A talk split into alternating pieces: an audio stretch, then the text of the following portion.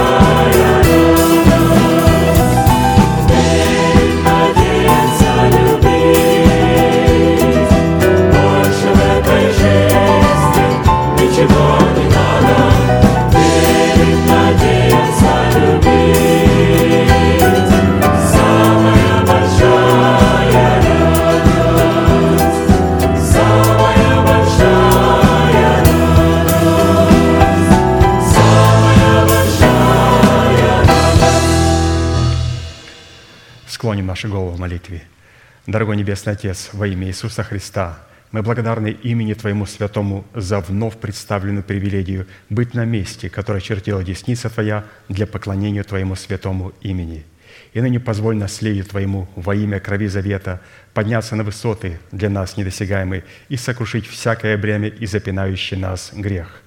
Да будут прокляты в этом служении, как и прежде, все дела дьявола, болезни, нищета, преждевременная смерть, демоническая зависимость, всевозможные э, страхи, фобии, депрессии, разрушения, косность, невежество – все это да отступит от шатров святого народа Твоего.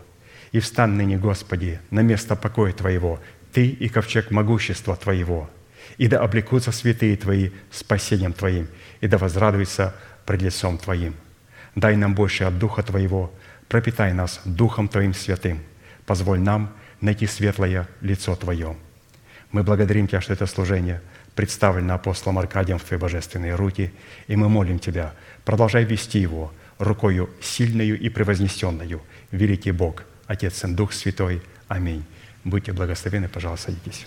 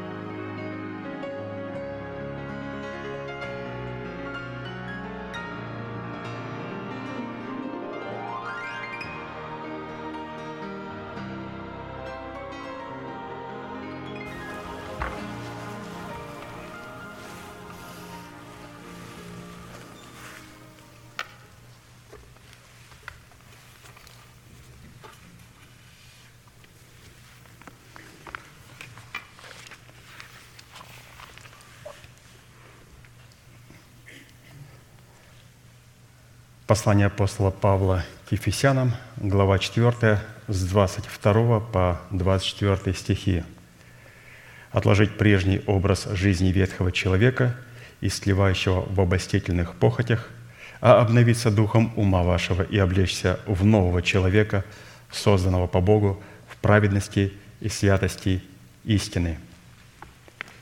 Мы с вами продолжаем вспоминать истины, который раскрывает нам право на власть, отложить прежний образ жизни, чтобы облечь свои тела в новый образ жизни. И это является повелевающей заповедью, которая записана у апостола Павла и представлена в серии проповедей апостола Аркадия. Она названа повелевающей заповедью, потому что а, повелевать или же представлять заповеди Господни – может только человек, облеченный в отцовство Бога для церкви, или же апостол, или же посланник Бога, или же уста Божии для церкви.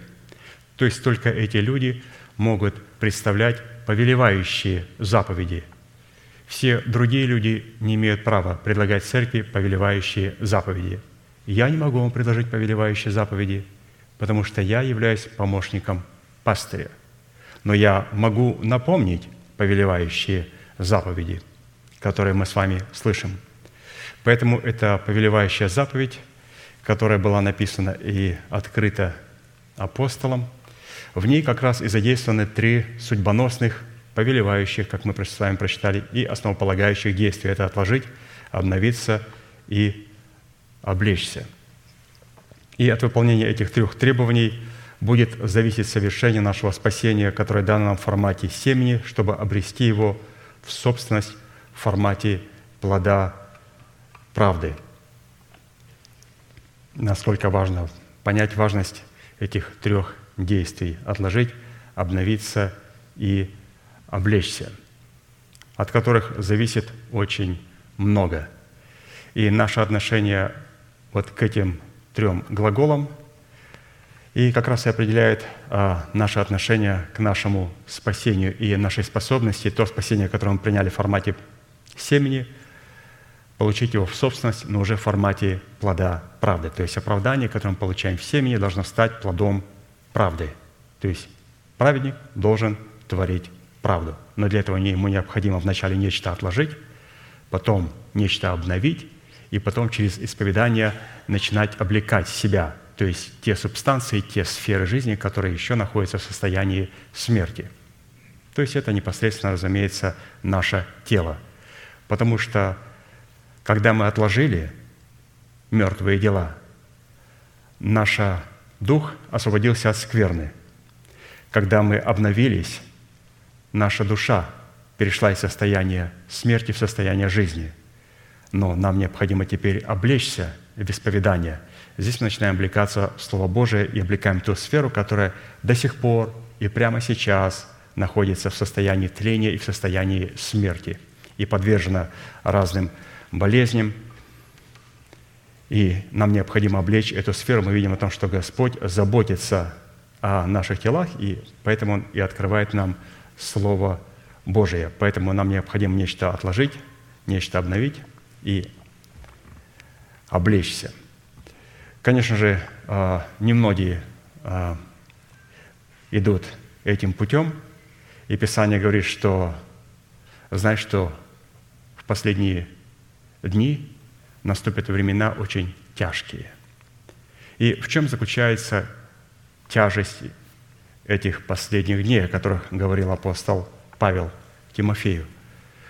Она заключается, может быть, в катаклизмах, в глобальных катастрофах, войнах, инфляции, дефляции, стагнации, вирусы, эпидемии, курс доллара низкий, евро рушится.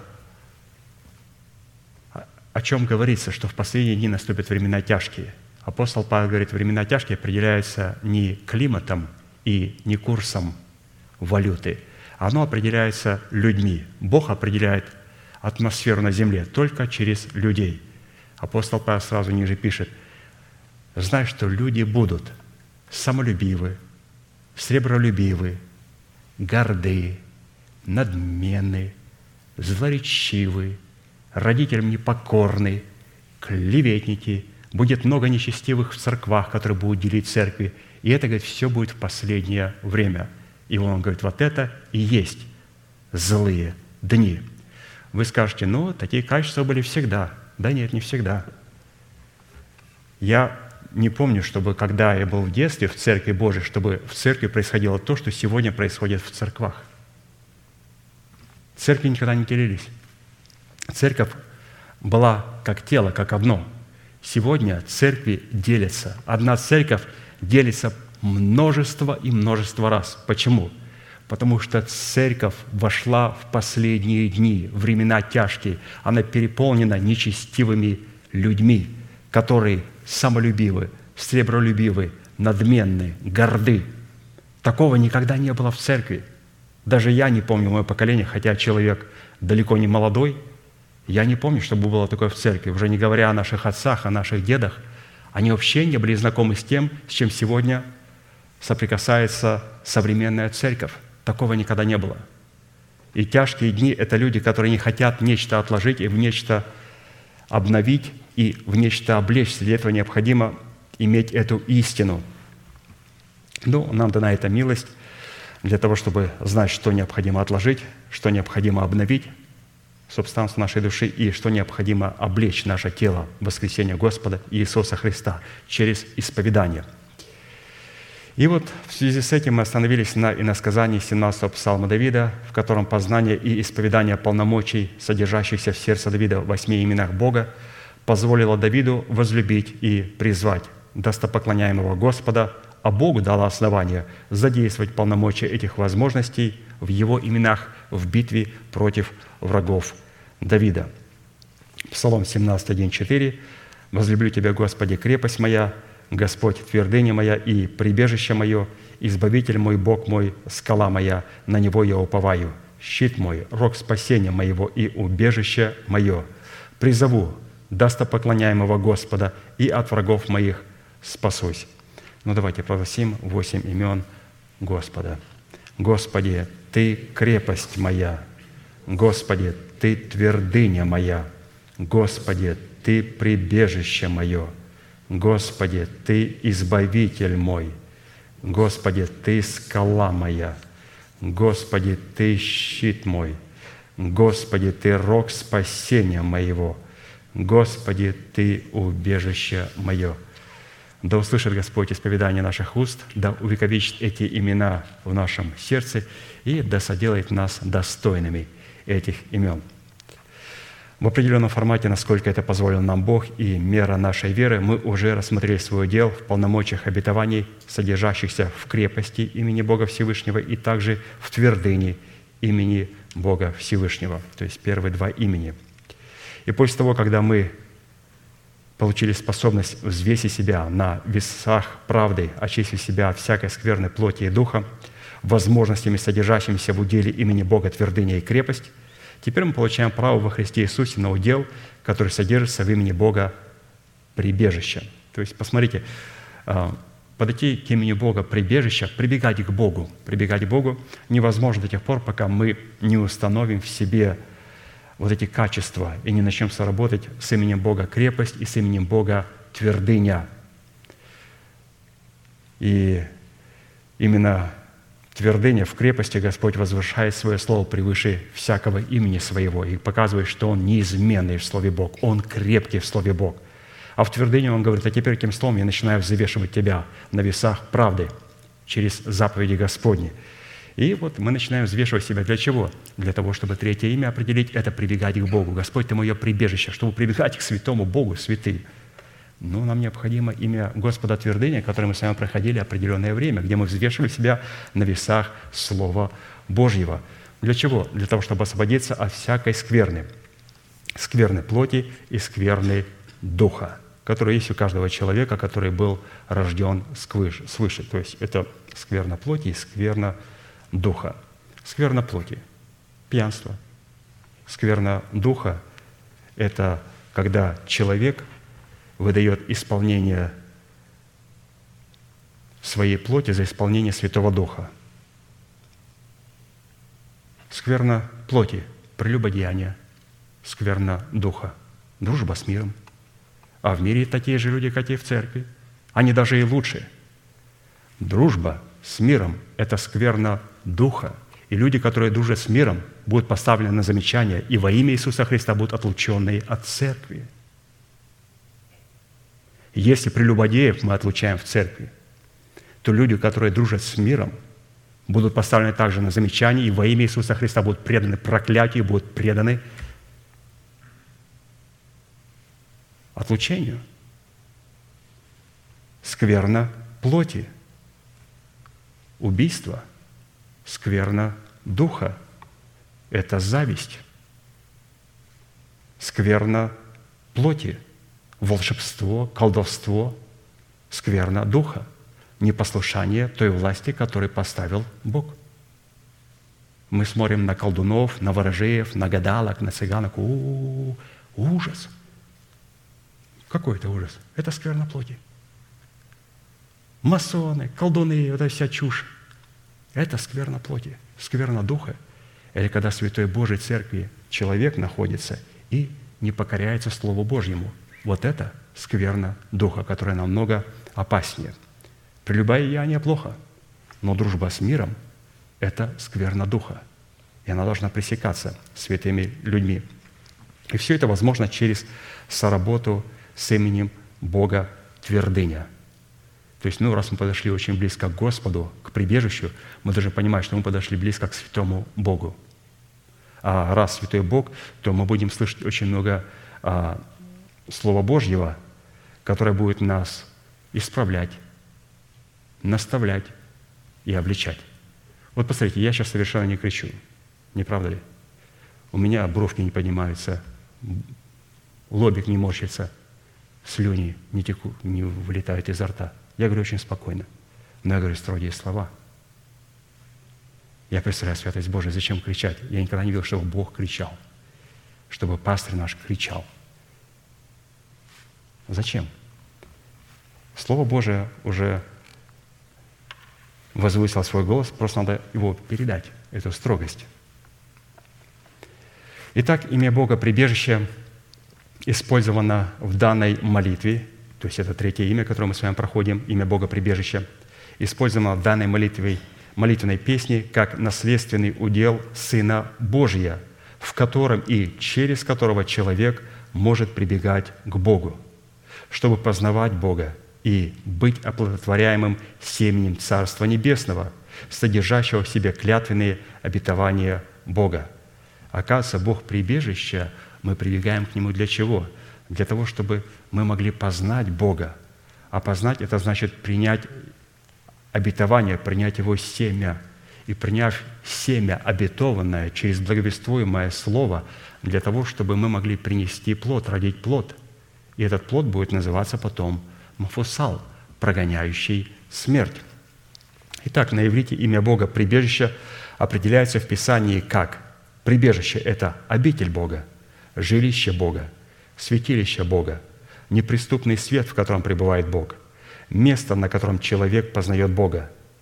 Прибежище – это также возможность оплодотворяться семенем Царства Небесного на месте, на котором указал Бог. Это атмосфера успеха и радости Бога. Бога. Это надежда Бога и упование Бога. Вот это прибежище, где можно а, встретить Господа. Практически прибежище Бога – это место. Место, на котором пребывает Бог – в пределах которого мы можем познавать Бога, и еще раз мы можем оплодотворяться семенем Царства Небесного. И располагается это место в трех уникальных измерениях, как мы знаем, не только в одном, не только в двух, а сразу в трех. Это на высоте небес, в святилище, которое обуславливается телом Христовым в лице избранного Богом остатка – и в сердце человека, смиренного и сокрушенного духом, и трепещущего перед благовествуемым Словом Бога в устах человека, которого Он облег полномочиями своего отцовства, и в устах помощников этого человека. То есть эти субстанции могут работать вместе, как и высота небес, так же и святилище, и также человек, смиренный, сокрушенный и трепещущий перед Богом, и невозможно прибегать к Богу, если хотя бы одна из этих субстанций находится не в правильном состоянии перед Богом. Но мы не сомневаемся, что прибежище Бога на небесах. Но для того, чтобы иметь доступ в небеса, нам необходимо, разумеется, иметь отношение правильное к Церкви Божией, к святилищу, которое находится на земле. И это определяется через наш смиренный, сокрушенный и трепещущий дух перед Словом Божьим – то есть все эти три уникальные субстанции, наше сердце, наша церковь и небеса, являются как раз тем местом, когда мы прибегаем к Богу. То есть прибегать к Богу – это не значит прибежать в церковь. Да, это прибежать в церковь. Но когда мы прибегаем в церковь, Господь смотрит сразу на три измерения – небеса, церковь на земле и сердце человека. То, что мы пришли в эту церковь, это не говорит о том, что мы прибегаем, прибегли к Богу как у нас дела с небесами, как дела с поместной церковью и как отношения с Богом, с моим сердцем. И когда все эти три субстанции находятся в Божьем порядке, то тогда мы можем прибегать к Богу. А посему глагол «прибегать к Богу» как к своему прибежищу содержит в себе возможности, дающие человеку способность быть оплодотворяемым семенем обетования, относящегося к преддверию нашей надежды, в плоде которого Бог – получает основание вступить в битву за наши тела, чтобы разрушить державу смерти в нашем теле и с шумом навечно не извергнуть из нашего тела ветхого человека оружием, упованием и твердыней, которая является держава смерти. То есть опять, для чего нам нужно прибегать к Богу? Для того, чтобы дать Богу основания – оплодотворить себя семенем Слова Божьего. Для чего мы оплодотворяем себя семенем Слова Божьего? Через благовествуемое Слово, через Слово, для того, чтобы нам получить плод, обетование. И Господь через вот этот плод, через этого рожденного Сына, через Мафусала, а Мафусала невозможно родить в своем духе, если Господь не является моим прибежищем – а он не может являться моим прибежищем, если он не является Господом моей твердыни, а он никогда не будет являться Господом моей твердыни, если он не является Господом моих крепостей. То есть, Господь, Ты крепость моя, Господь, Ты твердыня моя, Господь, Ты прибежище мое. Я прибегаю к Нему, познаю Его, принимаю Слово Божьего, обетованное, и рождаю Мафусала, который получает основание, и Бог получает основание через моего Мафусала, через вот этот плод, который я принял – уже производить победу в моем естестве. А теперь давайте посмотрим, как на иврите фраза «прибегать к Богу» означает. То есть мы обратили внимание, что такое прибежище, а вот теперь прибегать к Богу. как глагол. Прибегать к Богу означает подходить к жертвеннику, приступать к познанию Бога, входить во святилище Бога, приближаться к Богу, прибегать к помощи Бога, находить себя в прибежище Бога, быть оплодотворяемым семенем Царства Небесного, взращивать плод Богу. То есть во всех этих субстанциях мы будем, видим о том, что всегда присутствует вот три вещи. Это высота небес, это святилище и это сердце человека. Мы не можем взращивать плод Богу и быть оплодотворенными, если мы не придем в святилище. И придя к святилищу, мы подходим к жертвеннику, и на жертвеннике познаем Господа. Это все вот происходит через правильную работу с Богом. А посему всякий раз, когда Бог посредством Святого Духа позволяет человеку прибегать или приступать к Нему, то в результате такой близости мы всегда будем иметь соответствующий плод в той сфере, в которой мы прибегаем к Богу. При этом, как и в предыдущих именах Бога, следует отметить, что присутствие прибежища Божия в одной из сфер нашей жизни никоим образом не может являться автоматической гарантией для присутствия данного имени в другой сфере. Так как, исходя из констатации Писания, для присутствия прибежища Бога каждая отдельная сфера нашей жизни должна быть приведена в должное состояние, в котором бы сила Бога могла воспроизводить в этой сфере плод прибежища в предмете нашего спасения. Ту сферу, через которую я прибегаю к Богу – для того, чтобы там внедрить и утвердить спасение, нам необходимо привести эту сферу в надлежащий вид, в должное состояние. Таким образом, именно мы в каждой отдельной сфере нашего бытия ответственны за созидание такой атмосферы, которая могла бы давать Богу основания быть нашим прибежищем – и такой атмосферой, которая призвана давать Богу основания быть нашим прибежищем, является добрая почва нашего сердца, способная принимать в себя семя Слова Божьего и произвращать плод, соответствующий роду принятого семени. Вот правильная атмосфера, когда мы прибегаем к Богу. Я прибегаю к Богу, то есть у меня сердце должно быть доброе. Доброе для чего? Для того, чтобы мое сердце могло принять семя Слова Божьего – и принести плод Богу. И тогда Господь через этот принесенный плод сможет производить победы в моем естестве, например, в моем теле, давая ему исцеление. То есть, конечно же, хотелось бы получать исцеление, подойти к пастырю, чтобы пастырь возложил на меня руки и помолился за меня. Но Господь предлагает также и другой вариант, более высокий, как наш апостол Аркадий говорит, что ну, намного выше стандарт исцеления, когда мы принимаем его как плод – не когда мы принимаем его как дар. Пастырь, помолитесь. Конечно же, помолится, он отец. Но не намного ли лучше принять слово?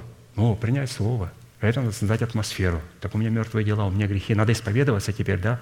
Это не просто, пастырь, помолитесь, пастырь, можно я исповедуюсь? Можно. А зачем? Я хочу получить исцеление. О, прекрасно, прекрасно. Прекрасно. Оказывается, исцеление начинается с покаяния, не правда ли? И это соответствует Писанию. Все, мы каемся, освобождаем свое сердце от мертвых дел, и потом принимаем исцеление. И начинаем называть несуществующее исцеление, как уже существующее, благодарить и взращивать его в своем сердце. То есть очень важно создать, когда мы говорим, святые, о том, что Господь, Ты – прибежище мое. Вот атмосфера. Атмосфера здесь необходима очень хорошее. Вот сейчас у нас, смотрите, какая атмосфера присутствует. На каждом собрании присутствует у нас божественная атмосфера.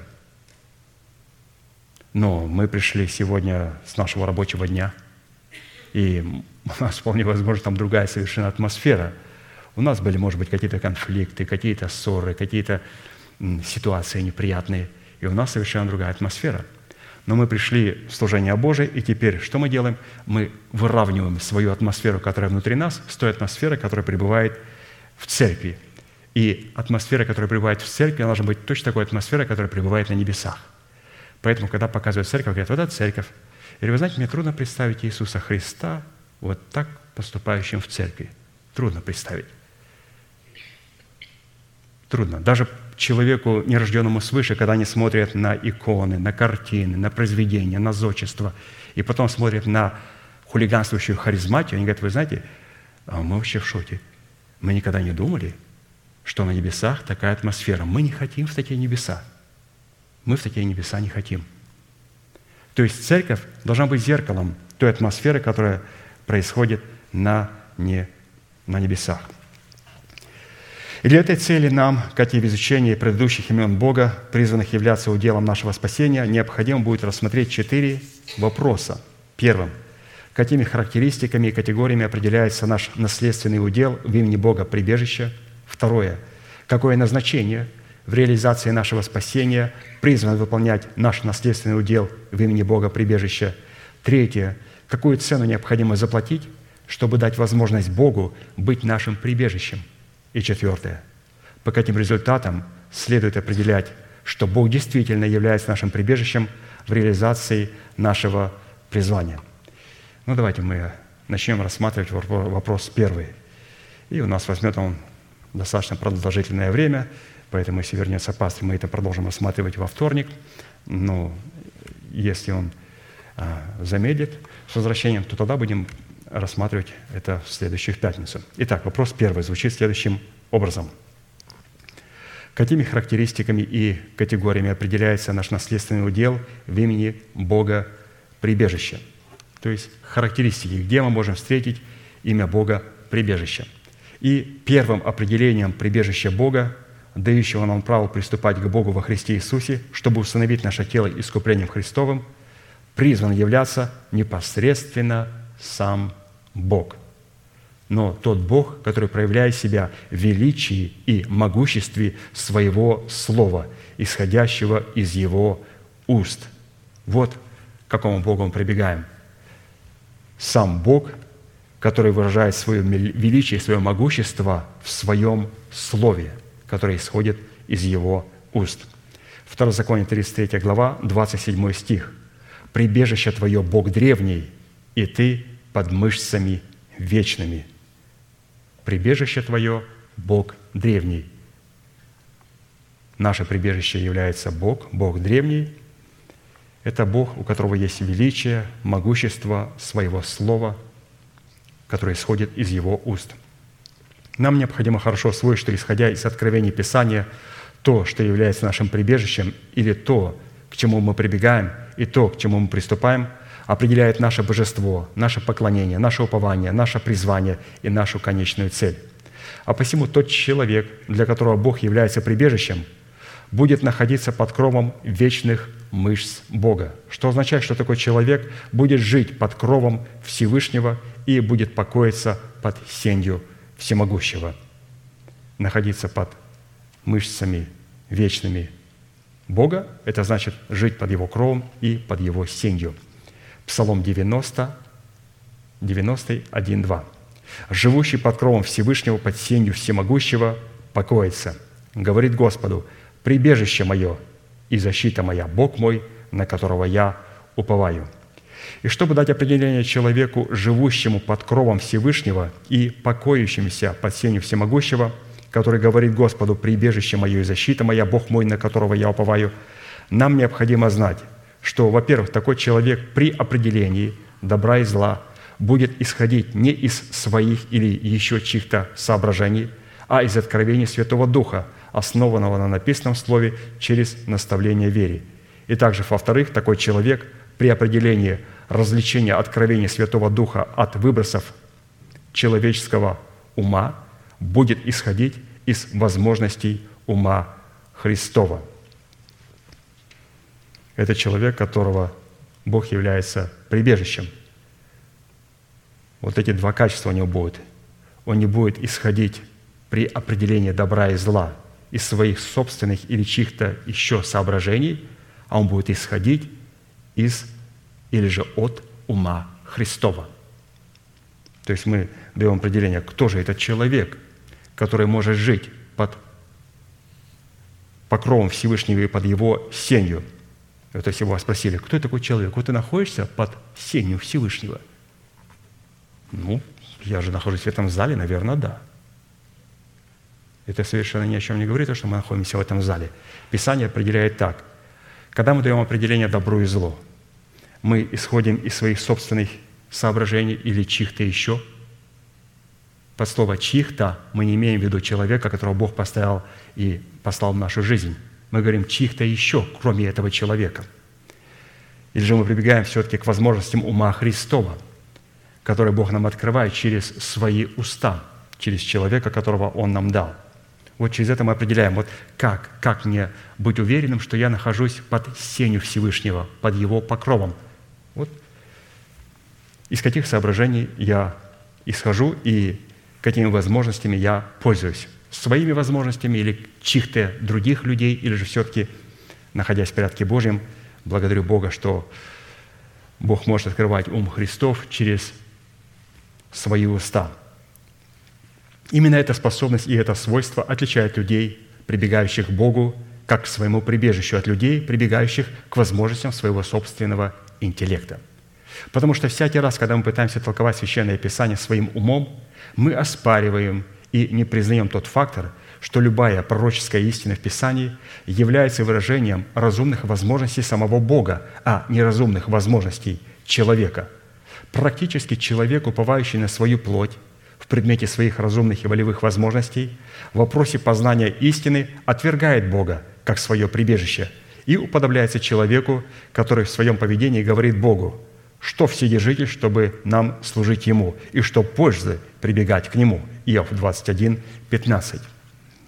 Мы должны знать, что всякий раз, когда для познания истины мы обращаемся к нашим интеллектуальным возможностям или же к интеллектуальным возможностям другого человека – помимо пастыря церкви, мы ставим свой ум наравне с умом Божьим. И таким образом мы уже прибегаем не к Богу, а к разумным возможностям своей души, возводя их в ранг своего прибежища и своего собственного божества. Не признавая авторитета Слова Божьего в том, что разрешить любую пророческую истину в Писании возможно только способностями ума Христова – которого в нашем духе представляет Святой Дух, при условии, конечно, если мы на условиях истины Писания позволим Ему, Святому Духу, воцариться и жить в нашем возрожденном Духе. 2 Петра 1, 19, 21. Мы имеем вернейшее пророческое слово, и вы хорошо делаете, что обращаетесь к нему, как к светильнику, сияющему в темном месте, доколе не начнет рас светать день и не взойдет утренняя звезда в сердцах ваших, зная прежде всего то, что никакого пророчества в Писании нельзя разрешить самому собою, ибо никогда пророчество не было произносимо по воле человеческой, но изрекали его святые Божии человеки, будучи движимые Духом Святым. Но вот это движение Духом Святым возможно когда? Когда мы имеем вернейшее пророческое слово, и вы хорошо делаете, что обращаетесь к нему – то есть здесь мы что делаем? Мы помещаем первую мудрость в формате тумима, в формате Слова Божия в наше сердце. И здесь Петр говорит, вы хорошо очень делаете, что обращаетесь к Слову Божьему, к благовестуемому, к учению, как к светильнику. И он говорит, что теперь Дух Святой может начинать двигаться и открывать значимость этого слова. Быть движимым Святым Духом, и это не просто говорится об апостолах, о пророках, святые – это говорится о нас. То есть каким образом мы можем увидеть движение Святого Духа? Только тогда, когда мы будем обращаться к пророческому слову, к Слову Божьему, положим его как фундамент в нашем сердце, тогда Дух Святой будет где двигаться. Итак, быть движимым Святым Духом означает быть направляемым и вводимым Святым Духом, или же быть исполнителем Его воли, что на практике означает исполняться Святым Духом. То есть движение Святого Духа – определяется через исполнение Святым Духом. Исполнение Святым Духом – это не когда я начинаю молиться громко, молиться на иных языках, и «О, о, какое сегодня было собрание! Так хорошо сегодня молились!» А в чем это выражается? Ну, так громко. Но громкость не определяет нашей близости с Богом. Децибелы не определяют нашей близости с Богом. что исполнение Святым Духом, как мы здесь видим, это исполнение заповедей Господних. Это жить согласно Слову. Писание говорит, что вот эти люди, о которых мы вначале сказали, будут такие, такие, такие, ну, при этом имеющие вид благочестия.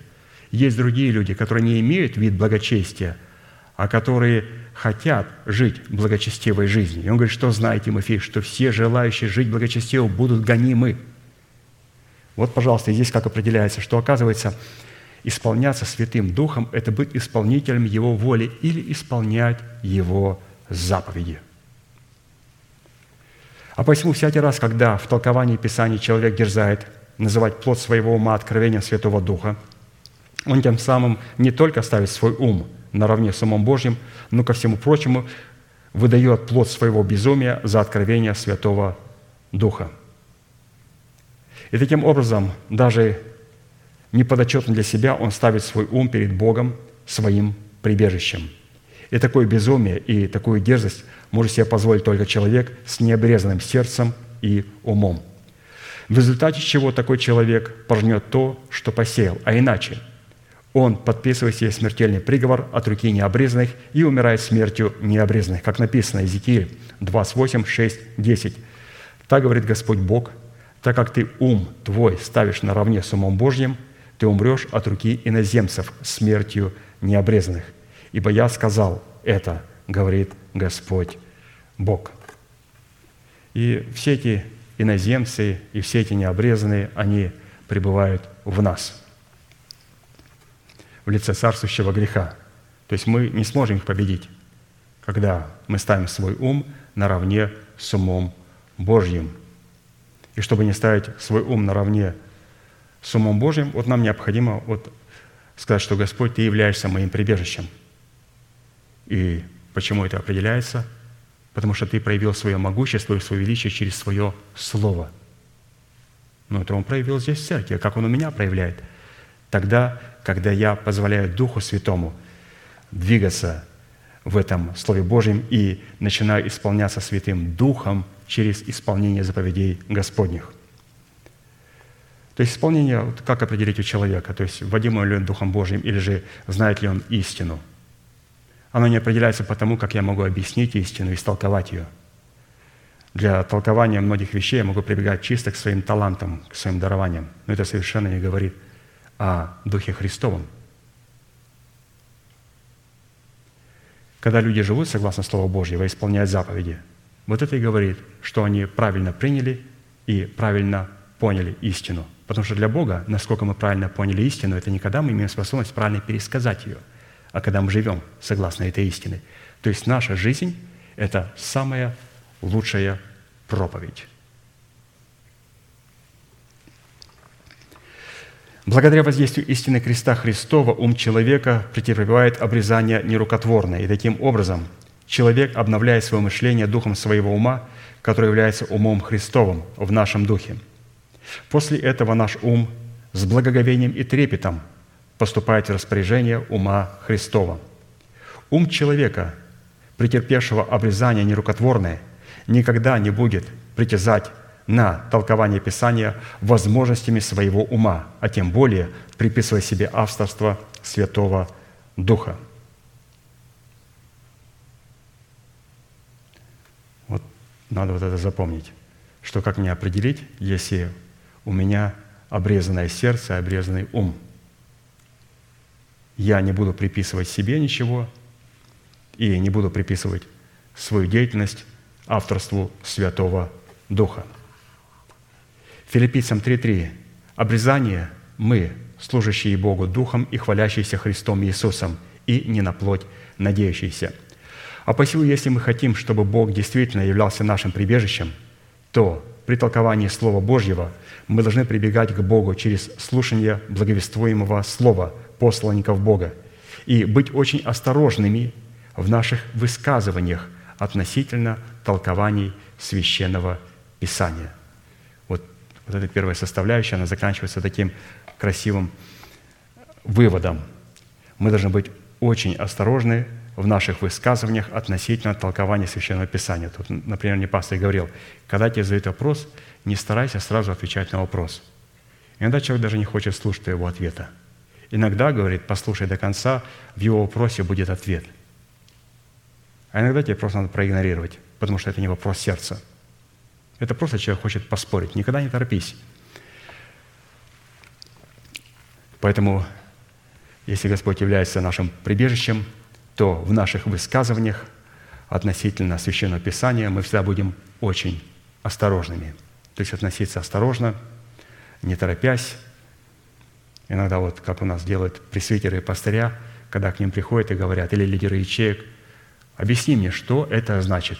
Вы говорите, вы знаете, давайте подождем, вполне возможно, Господь нам объяснит это на следующем собрании. То есть, если Господь задал эту загадку нам на собрании в пятницу, может быть, Он нам ее ответит в воскресенье, а может быть, в следующую пятницу. Если Господь задал загадку, как пророки говорили, Господи, Ты знаешь, ну как ты знаешь? Ты же пророк Божий, ты хорошо Писание знаешь, загадочка, что это значит, пророк Божий. Он говорит, Господи, ты знаешь. Это о чем говорит?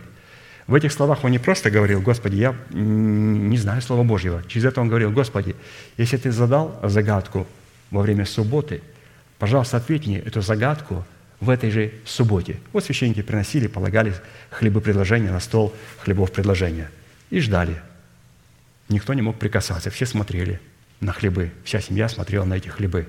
Потом, в следующую субботу, хлеб снимался, семья священника кушала, и полагались на стол новые хлебы. В субботу они ложились, загадки на стол, и в субботу они снимались и также скидались семьей священника. Поэтому это очень похвально, когда наши пастыря, пресвитеры, помощники пастыря имеют такое смирение и скромность, сказать, святые, давайте подождем ответ. Господь вам обязательно ответит его в нашем собрании через нашего апостола. Или же, когда вот помощники пастыря будут читать а, его конспекты, его труды, там должны быть для нас ответы. Второе. Определением прибежища Бога будет для нас являться Его благодеющая рука. Ездр 8, 22. Рука Бога нашего для всех прибегающих к Нему есть благодеющая, а на всех оставляющих Его – могущество Его и гнев Его». Отсюда следует, если человек не обладает правом на власть, прибегать к Богу как к своему прибежищу, чтобы оплодотворять себя семенем истины через слушание благовествуемого слова Его посланников, то его рука, рука Духа Святого по отношению к такому человеку не будет благодеющей, а будет рукой, являющей могущество и его святой гнев. Слово «благодеющая» по отношению к человеку означает расположенное к человеку во благо, чтобы сотворить ему добро и ввести его в атмосферу своего исцеляющего покоя. То есть это благодеющая рука Бога. И кто же нам открыт под этой благодеющей рукой? Под такой рукой Бога Писание обычно подразумевает конкретное действие Бога, роль которых извечно и всегда принадлежала и будет принадлежать Святому Духу. То есть вот эта рука Божья – это Святой Дух, это действие Божие. Давайте вспомним роль Отца, роль Сына и роль Святого Духа. И мы видим, что вот эта рука Божья, благодеющая рука – это отношение со Святым Духом. Ну, вначале роль Отца. В чем заключается роль Отца? Роль Отца заключается для нас – воспроизведение и выражение творческой мысли. По сути дела, мысль Отца – это Его сокрытое или запечатанное Слово, извечно пребывающее в сокровенных недрах Его таинственной мглы, находящейся в неприступном свете. То есть Отец – это мысль, это сокрытое и запечатанное Слово. Что такое мысль? Вот вас что такое мысль? Что такое Отец? Это мысль. Что такое мысль? Это запечатанное а значит сокрытое слово. А теперь роль сына заключается облечь запечатанную и сокрытую мысль Бога в слово, потому что слово Бога Слово, не мысль, а Слово Бога, Сын Божий Иисус Христос, это распечатанная мысль Бога или раскрытое желание Бога. Бога не видел никто никогда. Почему? Потому что Бог есть мысль, Сын явил. Почему? Потому что Он распечатал через Слово Божие, через проповедь распечатал, кто такой Его Отец. А вот роль Святого Духа заключается, во-первых, как в достоинстве этой мысли, так и в достоинстве этого слова, к доставке, к месту назначения И, во-вторых, в исполнении этого слова в указанное время. Отец обладает достоинством сокрывать и запечатывать свое слово в своих мыслях. Сын имеет возможность через слово распечатывать это слово, а роль Святого Духа – это доставить это слово в определенное место и во время, указанное Богом Отцом. А это говорит о том, что Дух Святой знает точно все времена и сроки. Почему бы Отцу не сказать Сыну? Нас не так много. Отец, Сын и Дух Святой. Нет. Вот и интересный Бог Отец. Он говорит, а зачем Сыну? Все мои сроки знает Дух Святой. Этого достаточно. Зачем Сыну? Ну, ради интереса, ну, чтобы он знал. Нет. У Бога ничего нет ради интереса. Бог Отец настолько грандиозная личность, если ему нет надобности совершенно ничего открывать Сыну, он, то, что ему надо было открыть Сыну, он открыл ему. Он говорит, друзья, я вторая личность Божества, но первая личность Божества. Он имеет очень много тайн в самом себе. И он открывает мне только то, что мне нужно знать. Но Духу Святому Он открывает все полностью. Почему? Потому что Дух Святой, Его задача – привести в правильное место и в правильное время Ревеку для Исаака. А для этого надо знать все глубины Божии. Писание говорит, Дух проницает все глубины Божии. Вот такая уникальная рука у Бога. Теперь давайте посмотрим, как нам действовать и соработать с этой благодеющей рукой Бога. Мы с вами поняли роль Отца, мысль, запечатанное Слово, роль Сына, распечатанное Слово через Слово. То есть то, что мы читаем, это практически себя является Сын. И теперь вот роль Святого Духа – это начинать производить это действие. Давайте посмотрим а, четыре составляющие, через которые мы посмотрим, есть ли у нас Дух Святой, вот эта благодеющая рука. То есть Второе определение прибежища, напомним, мы проходим, это Бог будет для нас являться благодеющей рукой. То есть Дух Святой будет производить определенное благое действие в нас. То есть это благодеющая рука – это Дух Святой, то есть производящий действие. Мысль, слово, действие. Действие, благодеющая рука, Дух Святой. Итак, давайте посмотрим, есть ли у нас в служении, есть ли он у меня. Это Дух Святой, благодеющая рука Бога. Первое – Благодеющая рука Бога может и призвана становиться нашим прибежищем, когда у нас есть непрекращающееся томление и смертельная жажда познавать Бога в Его Слове. У нас должна быть жажда и томление по Слову Божьему. То есть мы говорим, как я могу прибегать к Богу. В первом аспекте мы рассмотрели Отца в Его могущественном и величии Слова Божьего. Здесь мы разбираем Духа Святого. То для Духа Святого, для того, чтобы Он стал нашей благодеющей рукой, Писание говорит, рука Бога нашего для всех прибегающих к Нему, то есть Дух Святой для всех прибегающих к Нему, то это через томление и смертельную жажду определяется. Второе. Благодеющая рука Бога или же Дух Святой – может и призван становиться нашим прибежищем, когда мы приготовим свое сердце к слушанию Слова Божьего и размышляем над услышанным Словом Божьим. Далее, Дух Святой или же благодеющая рука Бога может и призвана становиться нашим прибежищем, когда мы исповедуем перед Богом, перед самими собой и перед людьми то Слово, о котором мы размышляем. И четвертое, Дух Святой или же Его благодеющая рука, рука Бога Отца – в лице Духа Святого может и призван становиться нашим прибежищем, когда мы в наших молитвах ставим себя в добровольную зависимость от Святого Духа, чтобы исполнить все то, о чем мы размышляем, и все то, что мы исповедуем. Четыре шага, которые необходимы для того, чтобы благодеющая рука Бога была нашим прибежищем. Необходимо иметь жажду, необходимо приходить на то место, на котором говорит Бог, приготовить себя к слышанию – услышав слово, необходимо размышлять.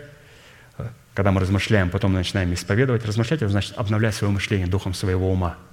То есть не просто сидеть думать, а начинать обновлять свое мышление.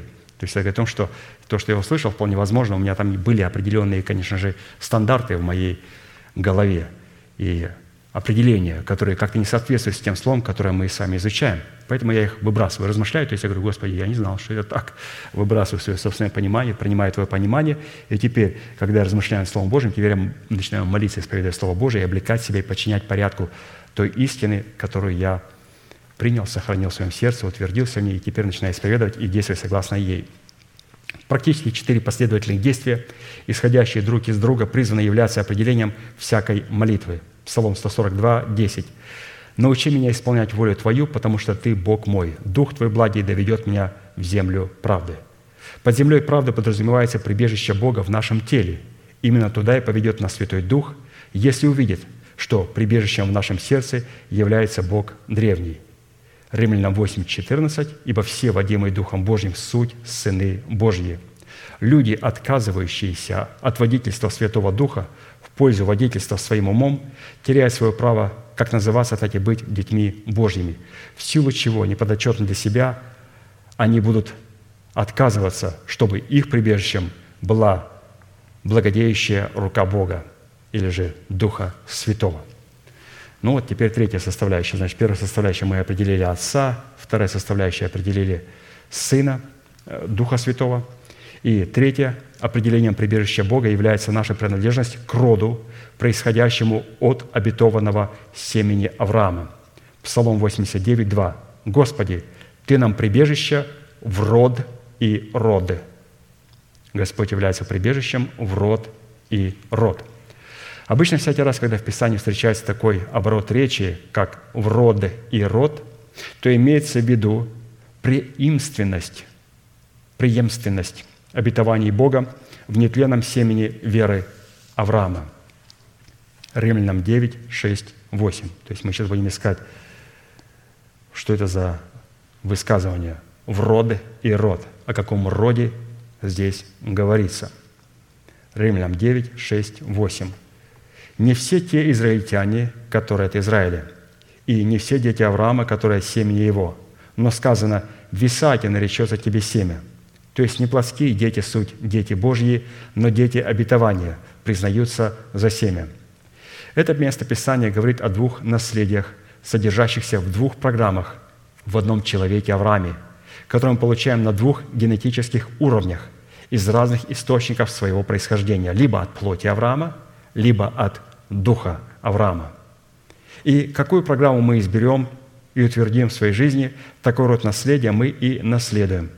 Если мы изберем наследие Авраама, источником которого является плоть, мы пожнем тление – если же мы изберем наследие Авраама, источником которого является его вера, в семя обетования, в Исааке, то мы пожнем в своем теле жизнь вечную в достоинстве державы жизни.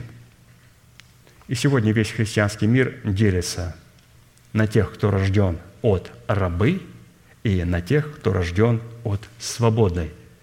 Тот, кто рожден от свободной, он определяется по наличию обетований –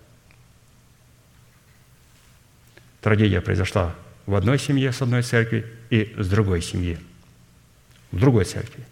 И они все говорят, оба и тот, и тот. Мы благодарны Господу за нашу церковь, за нашу истину и за то, что нас поддерживала церковь. Спрашиваешь у одного, а каким обетованием Словом Божьим поддерживали? Они мне лайки присылали, пальчики присылали, цветочки подарили, обнимали – Интересно. Вот, пожалуйста, это от рабы. Они тоже благодарны. А у других есть конкретное обетование. У них есть слово. У них есть надежда на конкретное обетование. Вот у Авраама было два семени. Ну, о каком роде здесь говорится? Только один род может прибегать к Богу.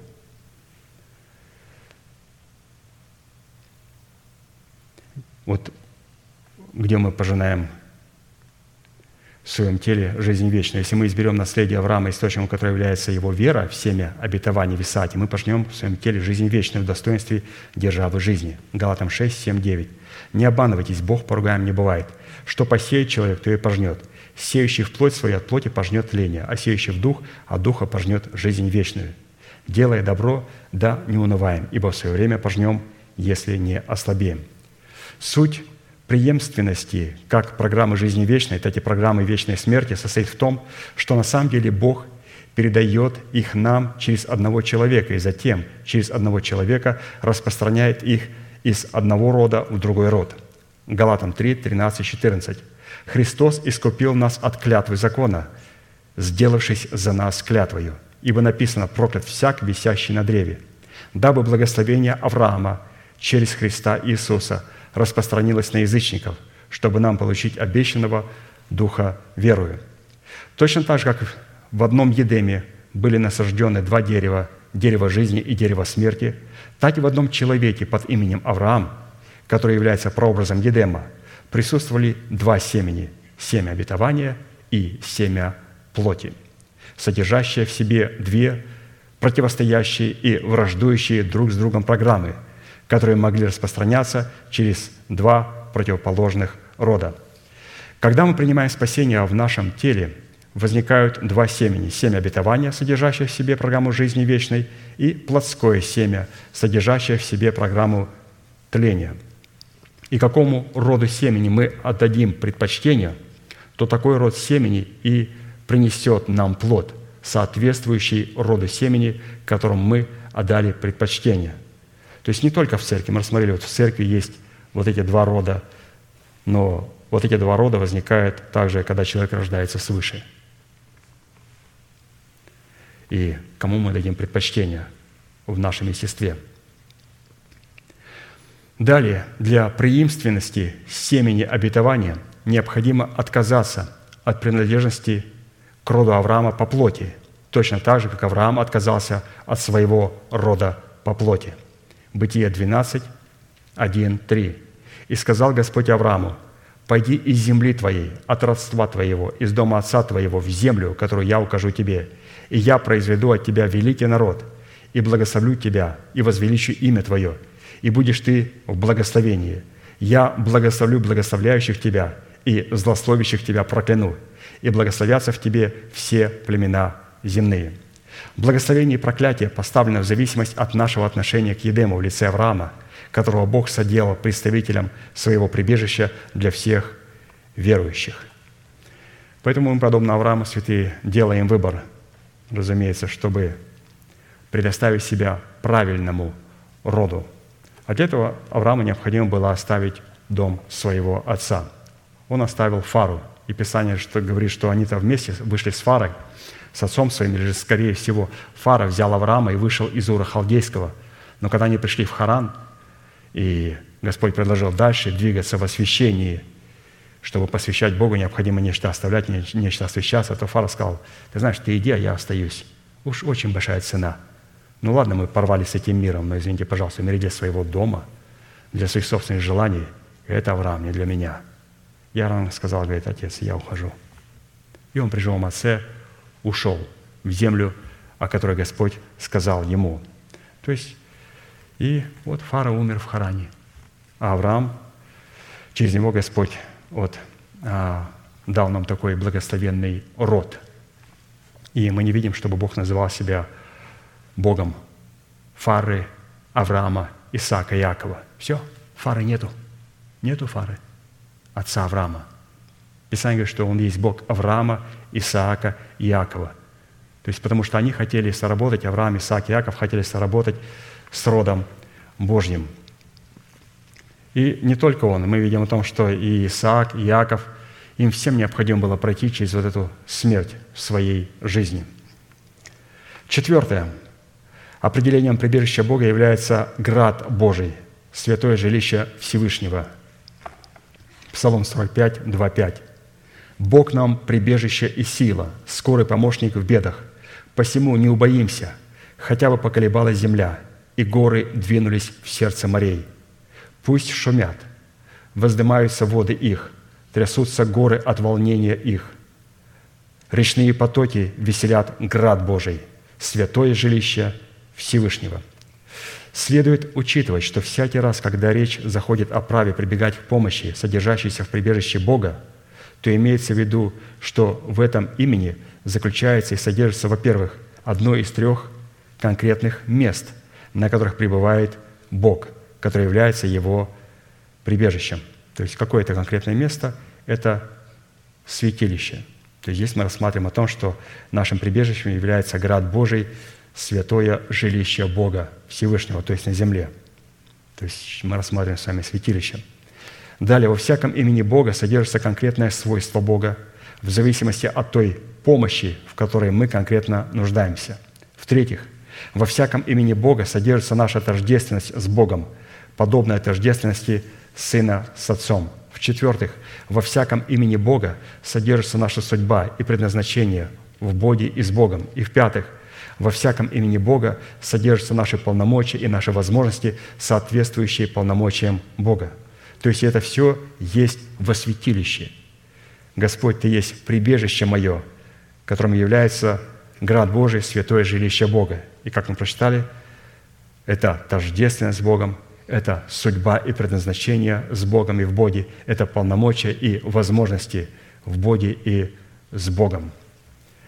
В данном случае под прибежищем Бога для всякого спасенного Богом человека имеется в виду град Божий, святое жилище Всевышнего в достоинстве Вышнего Иерусалима. Откровение 21, 9, 10. «Пойди, я покажу тебе жену невесту Агнца, и возмес меня в духе на великую и высокую гору, и показал мне великий город святый Иерусалим, который не сходит с неба от Бога, Человек, не имеющий и не разумеющий своей органической причастности к этой великой горе и к этому великому городу, не может прибегать к Богу как к своему прибежищу. Иметь органическая принадлежность не только вот к этому городу, а вот к этой горе. Псалом 121. Песнь восхождения. «Возвожу очи мои горам, откуда придет помощь моя». В этой песне власть на право прибегать к Богу, как к своему прибежищу, описывается в восхождении во святилище Бога в Иерусалиме, расположенного на горах, образом которых являются клятвенные обетования Бога. То есть где находится Иерусалим? Он находится на горах, и горами являются клятвенные обетования Божьи. Поэтому но не каждая церковь может являться. Вот есть синагоги сатаны. То есть у синагог сатаны нет никаких клятвенных обетований. Иерусалим, как определить Иерусалим? В Иерусалим необходимо восходить. Иерусалим находится на горе Божьей, на Сионе. Это говорит о том, что в Иерусалиме одна из его конкретных а, таких черт – это то, что там будут находиться клятвенные обетования – И клятвенное обетование – это не обетование. «святые вы будете процветать», «святые вы не будете болеть», «у тебя будет прекрасная жена», «у тебя будет прекрасный муж», «вы будете успешными». Это обетования тленные. Клятвенное обетование – это обетования, которые находятся на небесах и сохраняются на небесах и готовы открыться в это последнее время – а не тленные обетования, клятвенные обетования. Поэтому Иерусалим определяется через наличие клятвенных обетований. И вот эти все обетования, процветание, исцеление, другие вещи, они обслуживают что? Клятвенное обетование, за которое необходимо было умереть. Иисусу Христу не надо было умирать, чтобы исцелять людей. Он подошел и говорил, что ты хочешь, чтобы прозреть? Прозри. А потом прозренный кричал, распни его, распни его – Клятвенное обетование – это освободить нас от духовной слепоты, чтобы быть распятым с Иисусом Христом. Это клятвенное обетование. Поэтому Иерусалим определяется через наличие гор. Что такое горы? Это клятвенное обетование. Это духовные благословения. Вот так и определять Иерусалим, или это все-таки синагога сатаны? Через наличие клятвенных обетований. А сегодня вы день со днем, святые, не найдете Пощелкайте, если возможно. Посмотрите, о чем проповедуют в церквах. Евангелизация, успех, процветание, практика сверхъестественных вещей, знамений. Это то, от чего люди получают славу. Бога невозможно удивить. Я исцелил, я помолился человека, и Бог его исцелил. Бог через меня исцелил. Господь говорит, бедный человек, ты вообще не видел чудес. Ты посмотри на горы, которые у вас в штате, посмотри на деревья, на, на облака, Посмотри на эту всю красоту, на мой восторг. Тебя это не удивляет? Удивляет Господи. Конечно же, удивляет. Есть вещи, которые удивляют Бога. Бога удивляет, как мы слышим неоднократно через нашего пастыря, брата Аркадия, плод Духа. Плод Духа, вот это удивляет Бога. А практика даров Духа Святого а, его не удивляет. А посему возводить очи горам, на которых расположен Иерусалим под именем Сион, означает возводить очи свои на клятвенное обетование Бога, которое является святым основанием для великого и святого города Иерусалима в лице невесты, представляющей для нас прибежище Бога. Для каждого спасенного человека Иерусалимом в достоинстве прибежища Бога призвано являться конкретное собрание святых, в котором мы оказались по проведению Святого Духа и через наставление веры приняли семя Царства Небесного. Евреям 10, 25, 27. Не будем оставлять собрание своего. Своего собрания не будем оставлять, как есть у некоторых обычай. Но будем увещевать друг друга, и тем более, чем более усматриваете приближение дня онного – Ибо если мы, получив познание истины, произвольно грешим, то не остается более жертвы за грех. Но некое страшное ожидание суда и ярость огня готово пожрать противников. Свое собрание, ключевое слово «свое собрание» нельзя оставлять. Вот почему пастор говорит, что когда люди говорят, что не смогли принять в члены церкви, он дает три месяца. Почему? Потому что вот за три месяца человек может посетить другие собрания – это не является его собранием. Посетить другие собрания. У нас вот есть и американские, и украинские, и русские, и разные другие собрания на разные вкусы, на разный лад. Вот посетить. Но когда человек заключает завет со своим собранием, потом Писание говорит, не будем оставлять своего собрания. Все, он находится в завете. Свое собрание – это прибежище Бога в котором мы получаем приращение самих себя к телу Христову. Приращение, потому что когда человек оставляет собрание, он не может прирастить. Ну, посадил цветочек в землю, и вот ребеночек поливает, потом достал, не растет, снова втыкает и снова поливает. Так, ну погибни же, сам, ну, погибни же человек. Если ты посадил его, все, оттуда нельзя его доставать. Нельзя доставать, он должно быть вот такую даже аллегирую. А что, я не имею права посещать другие собрания? Он говорит, ты когда-нибудь фермой занимался, на фарме работал когда-нибудь? Вот возьми, посади цветочек, и потом выдерни его и посади в другой кувшинчик. Потом оттуда выдерни его в третий кувшинчик. И так меняй. Что будет? Да любой человек скажет, даже он погибнет. Совершенно верно.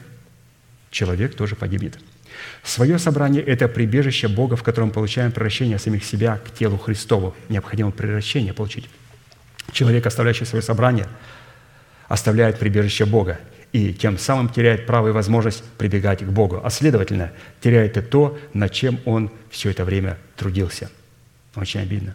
Имеется в виду, теряет возможность прийти к власти над своим призванием, чтобы господствовать разумными возможностями своего нового человека над разумными и волевыми эмоциональными возможностями своей души.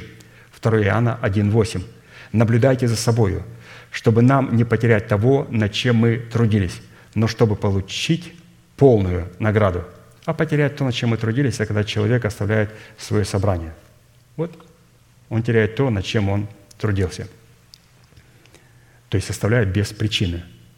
Разумеется, иногда бывает а, поездки по работе, по бизнесу, здесь не имеется в виду в этом. Человек может включить, у нас есть такая возможность посмотреть, а, то есть на экранах наше собрание, то есть человек приобщен органически к телу Христову.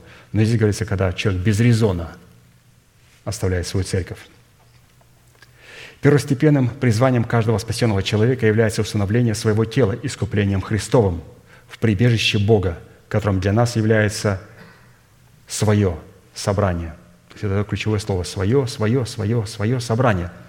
Только после принятия и освоения данного обетования через благовествуемое слово мы можем становиться способными прибегать к Богу как к своему прибежищу, чтобы исполнять назначение света и быть сетью Царства Небесного для себя, для своего дома и для окружающих нас людей.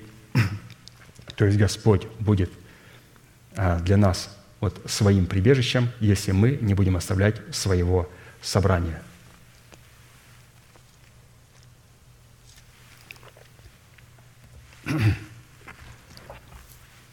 Пятое. Определением прибежища Бога является жертвенник Господень, в котором мы призваны приступать, к которому призваны приступать для служения во святилище в храме своего тела. То есть, пожалуйста, мы с вами увидели, что прибежищем является Бог Отец, является благодеющая рука Бога Отца, Дух Святой, является род Божий, то есть то служение, в котором есть клятвенное обетование, является свое собрание. Вот здесь для нас является жертвенник Господень. Это то, куда можно прибегать, и там, где можно встретить Бога. Мы говорим, а где можно встретить Бога? Где? Вот. Около жертвенника? Нет, на жертвеннике. Раньше мы пели псалом, я помню давно, у креста. Мы стоим у креста. А потом пастор поменял на кресте со Христом. Вот где можно встретить Христа на кресте со Христом, а не у креста. У креста званные, на кресте избранные. Жертвенник Господень – это то место, куда мы прибегаем к Богу и находим Его там. Вот давайте посмотрим эти координаты. Псалом 42, 4, 5. «И подойду я к жертвеннику Божию, к Богу радости и веселья моего». Ох, какая атмосфера вокруг этого жертвенника. Какая атмосфера на Голгофе. «Бог радости и веселья моего». «И на гуслях буду славить Тебя, Боже мой, Боже мой». Что унываешь душа моя, что смущаешься? Уповай на Бога, ибо я буду еще славить Его, Спасителя моего и Бога моего. Жертвенником Господним, служащим для нас прибежищем Бога, является наше сердце. Ну какое сердце? Сердце, очищенное от мертвых дел, запечатленное на его скрижалях истины, начальствующего учения Христова. Вот что такое жертвенник Божий. Это наша совесть, очищенная от мертвых дел – с внесенным туда учением Христовым. Когда мотивы и цели нашего сердца соответствуют требованиям воли Божьей, мы получаем способность познавать Бога, чтобы быть оплодотворяемым семенем Царства Небесного. Познание Бога, в котором получаем возможность быть оплодотворяемыми нетленным семенем Царства Небесного через благовествуемое слово посланника Бога, призвано происходить в атмосфере радости и веселье. Прежде чем жертвенник Господень станет нашим прибежищем в Боге, атмосфера радости и веселья в наших сердцах, происходящая от содержания в ней клятвенных обетований Бога, призвана стать прибежищем для Святого Духа, в котором Бог мог бы получить основания познавать нас. Очень интересно. Посмотрите, оказывается, жертвенник, мотивы нашего сердца – это, оказывается, спальня святые. Это, оказывается, спальня. Это здесь происходит познание. Бог познает человека, и человек познает Бога. Оказывается, жертвенник. На этом жертвеннике должна быть обязательно вокруг этого жертвенника атмосфера, как мы прочитали здесь, атмосфера радости и веселья. А вопрос, а что за резон для радости и веселья? Вы новости не смотрели? Что происходит в вашей стране и куда мы все катимся? Нет. У нас есть атмосфера радости и веселья, потому что у нас в сердце содержатся клятвенные обетования. И когда у нас есть радость и веселье, вызванное наличием клятвенных обещаний Бога, тогда это является прибежищем для Святого Духа. И когда пребывает Дух Святой в атмосфере радости и веселья, которая вызвана пребыванием клятвенных обетований Слова Божьего в нас, это позволяет Богу познавать нас – Посмотрите, оказывается, жертвенник, еще раз, это место, где Отец познавал Сына. Он познает свою церковь, там, где мы встречаемся и сливаемся с Ним. Атмосфера радости и веселья, которая происходит от клятвенных обетований Бога, и это позволяет Духу Святому приходить на эту радость и веселье, которое зиждется на Слове Божьем, и позволяет Богу познавать нас и нам познавать Бога. Атмосфера земной радости и веселья. Теперь, как нам создать эту атмосферу неземной радости и веселья? Она призвана проверяться по нашему отношению к носителям правды и к носителям беззакония. Ну, все, радость начинает потухать. Что это такое, думал, радость – это когда что-то радостное, оказывается, здесь мы сейчас посмотрим, чему надо будет радоваться. Евреям 1, 7, 9. Это, оказывается, радуется сердце, а не эмоции.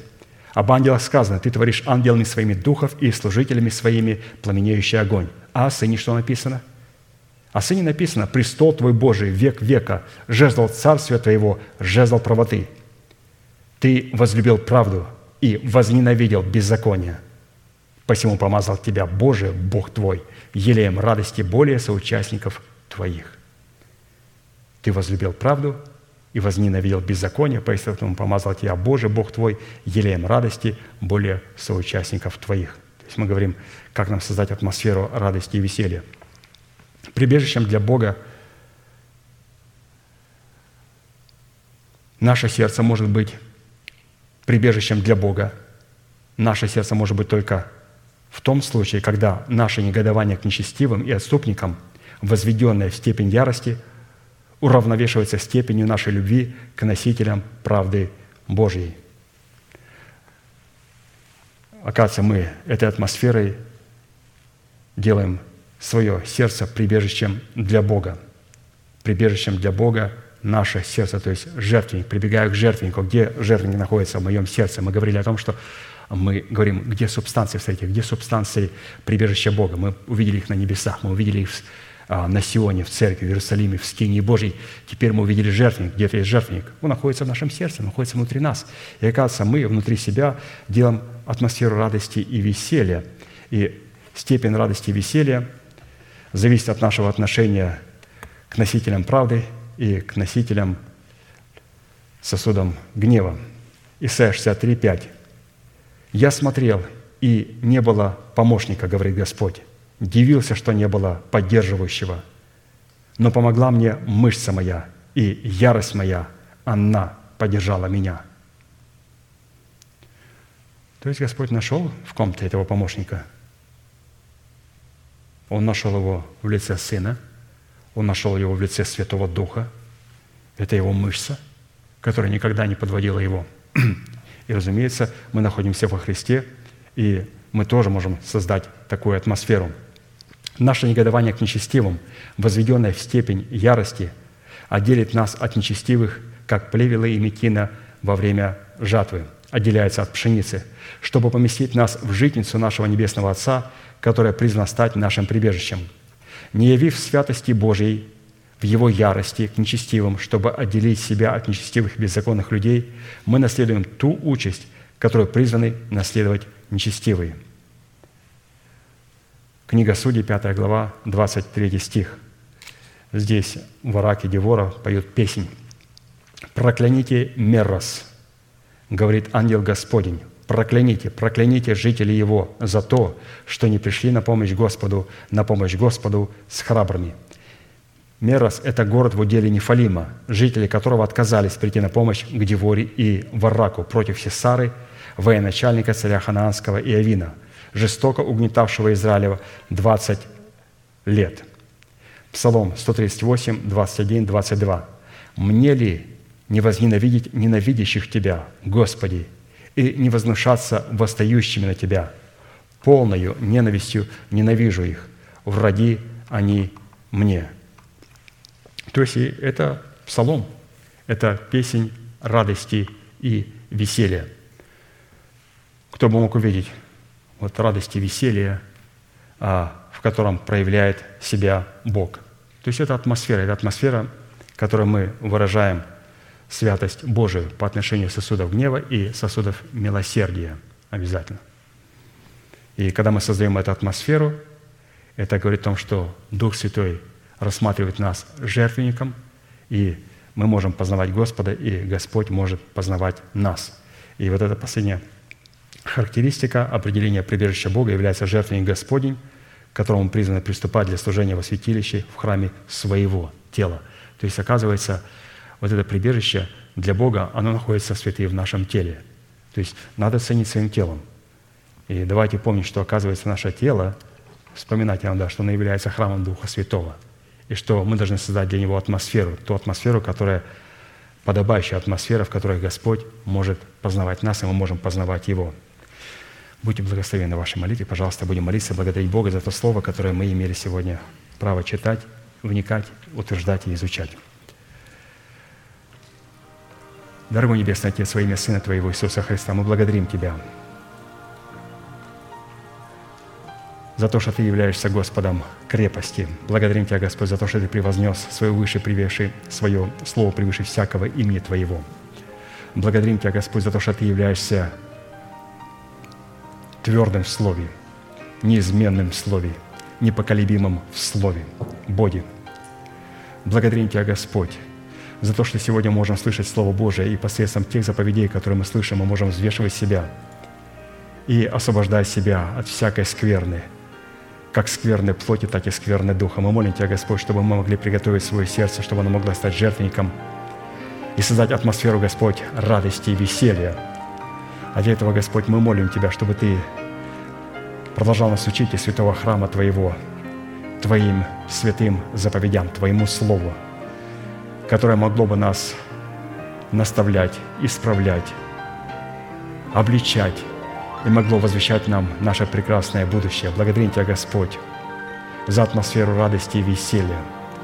Благодарим Тебя, Господь, что сегодня наши мотивы наших сердец будут соответствовать, Господь, Твоей божественной воле. Мы благодарим Тебя за то, что Ты превознес свое Слово на небесах – во святилище. И мы, Господь, сегодня превозносим это Слово в храме нашего тела.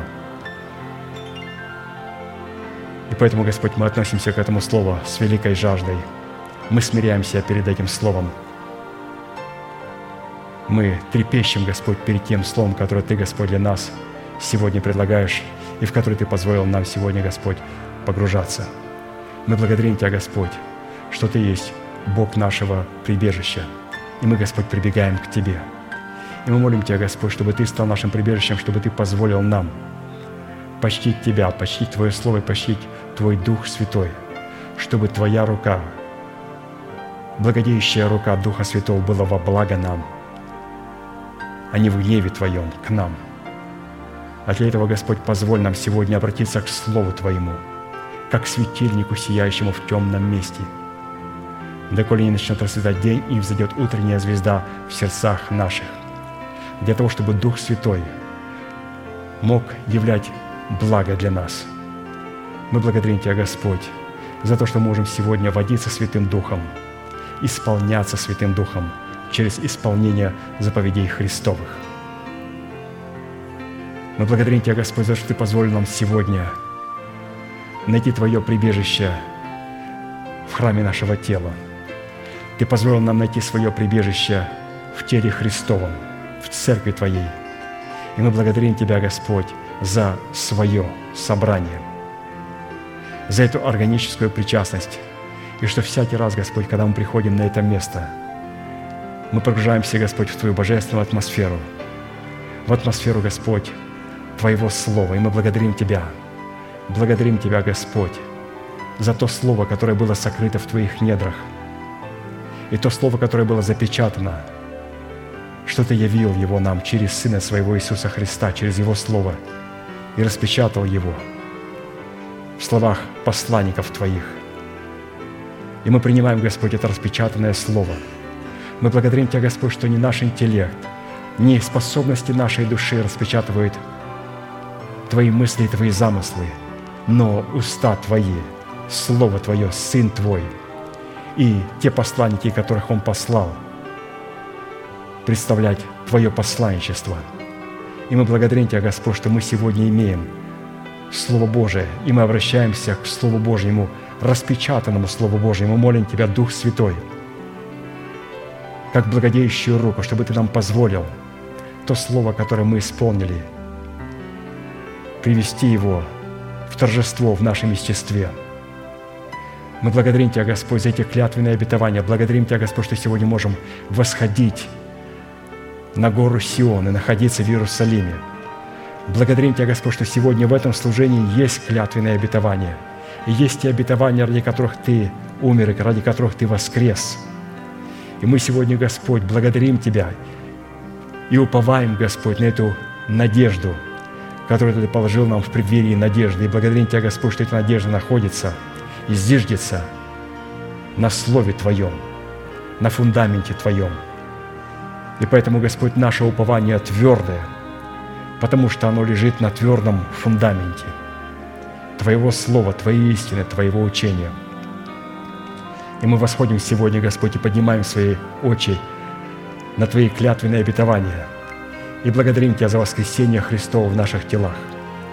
Благодарим Тебя, Господь, за то, что Ты возродил наш дух, и что наш дух является сродни Тебе. Благодарим Тебя, Господь, что Ты спас наш, и что Ты начинаешь свое спасение распространять с нашего духа. И для того, Господь, чтобы Ты начал распространять это спасение с нашего духа, мы молим Тебя, продолжая нас, Господь, очищать через Свое Слово от всяких мертвых дел. Потому что наличие мертвых дел в нашем сердце не позволит Духу Святому действовать. А это приведет к смерти не только наше тело, нашу душу, но и наш дух. Поэтому, Господь, мы освобождаем себя сегодня не только от скверной плоти, но от скверной духа. Мы освобождаем себя, Господь, от всякой дружбы с этим миром во имя Иисуса Христа. Во имя Иисуса Христа мы освобождаем себя от ложного исполнения Святым Духом, когда мы свои чувства и свои эмоции приписываем исполнению Святого Духа. Мы освобождаем себя от скверного духа, от всякого непослушания, благовествуемого Слову посланников Божьих. Мы покоряемся, Господь, послушанию себя, Слову Божьему, и мы приходим, Господь, на это место с жаждой. Мы приходим, Господь, на это место с готовностью слышать Твое Слово. Мы приходим на это место, Господь, с готовностью размышлять над Словом Божьим и обновлять свое мышление тем Словом, Господь, которое мы слышим на этом месте, чтобы исповедовать его своими устами и облекать себя в полномочия воскресения Христова. Да облекутся, Господь, пределы нашей земли Твоей жизнью, Твоей зарей, Твоим рассветом, Твоим воскресением. Мы благодарим Тебя, Господь, и мы принимаем, Господь, это обетование и утверждаем, как для себя, так и для Твоего тела. Мы молим Тебя, Господь, за всех тех святых, которые сегодня страждут и нуждаются, Господь, в Твоем божественном прикосновении, в Твоем исцелении. Мы благодарим Тебя, Господь, за Твою благодействующую руку, за то, что Ты даешь исцеление во благо, а не во зло для человека. И мы благодарим Тебя, Господь, за то, что оно является частью великого клятвенного обетования – воскресения Христова. Поэтому молим Тебя, Господь, чтобы это клятвенное обетование взошло, как солнце лучезарное, и чтобы в лучах этого солнца мы получили исцеление для нашего тела. Мы принимаем, Господь, исцеление для себя, для святых, для тех святых, которые нуждаются в Твоем божественном исцелении. Мы благодарим Тебя, Господь, за Твою заботу о нашем духе, о нашей душе и о нашем теле. Ты сказал, Господь, что Ты сохранишь нас в целостности, без порока до дня своего явления. Мы благодарим Тебя, Господь, за то слово, которое мы слышали. Мы благодарим Тебя, Господь, за те эти откровения, за те, те мысли, которые, Господь, находятся в Твоем сердце и которые Ты положил в сердце помазанника Божия. Мы знаем, Господь, что Ты их дал, и Ты дал их не напрасно. И раз Ты поместил мысли в сердце нашего пастыря, апостола брата Аркадия, то мы обращаемся к полномочиям Слова Божьего для того, чтобы те откровения, которые были положены из Твоего сердца в Его сердце, во имя Сына Твоего Иисуса Христа посредством власти и полномочий Слова Божьего были озвучены устами этого святого человека. Да будет, Господь, он восстановлен пред Тобою, да явишь Ты, Господь, Твое великое знамение на этом святом человеке. Благодарим Тебя, Господь, что Ты укрепил и утвердил его в этом обетовании. Мы молим Тебя, Господь, чтобы те мысли, которые Ты положил в его сердце – чтобы они были озвучены для нас, чтобы Дух Святой мог привести их в действие в наших сердцах, и мы могли быть облечены в полномочия жизни и воскресения Христова. Мы, Господь, с жаждой ожидаем Твоего Слова, Твоего откровения. И мы молим Тебя, Господь, чтобы Ты мог посрамить Твоих врагов, чтобы Ты мог посрамить хороводы дочерей филистимских, которые сегодня радуются и торжествуют. Но это, Господь, временная земная радость. Благодарим Тебя, Господь, за непорочную радость в пришествии Твоем, которая позволяет нам облекаться, Господь, в Твою святость и призывать Твою строгость для сосудов гнева и Твою милость для сосудов милосердия. Принимаем, Господь, Твою милость в этом служении и в предстоящих служениях. Наш великий Бог, Отец, Сын, Дух Святой. Аминь. Отче наш, сущий на небесах, да святится имя Твое, да придет царствие Твое, да будет воля Твоя и на земле, как и на небе.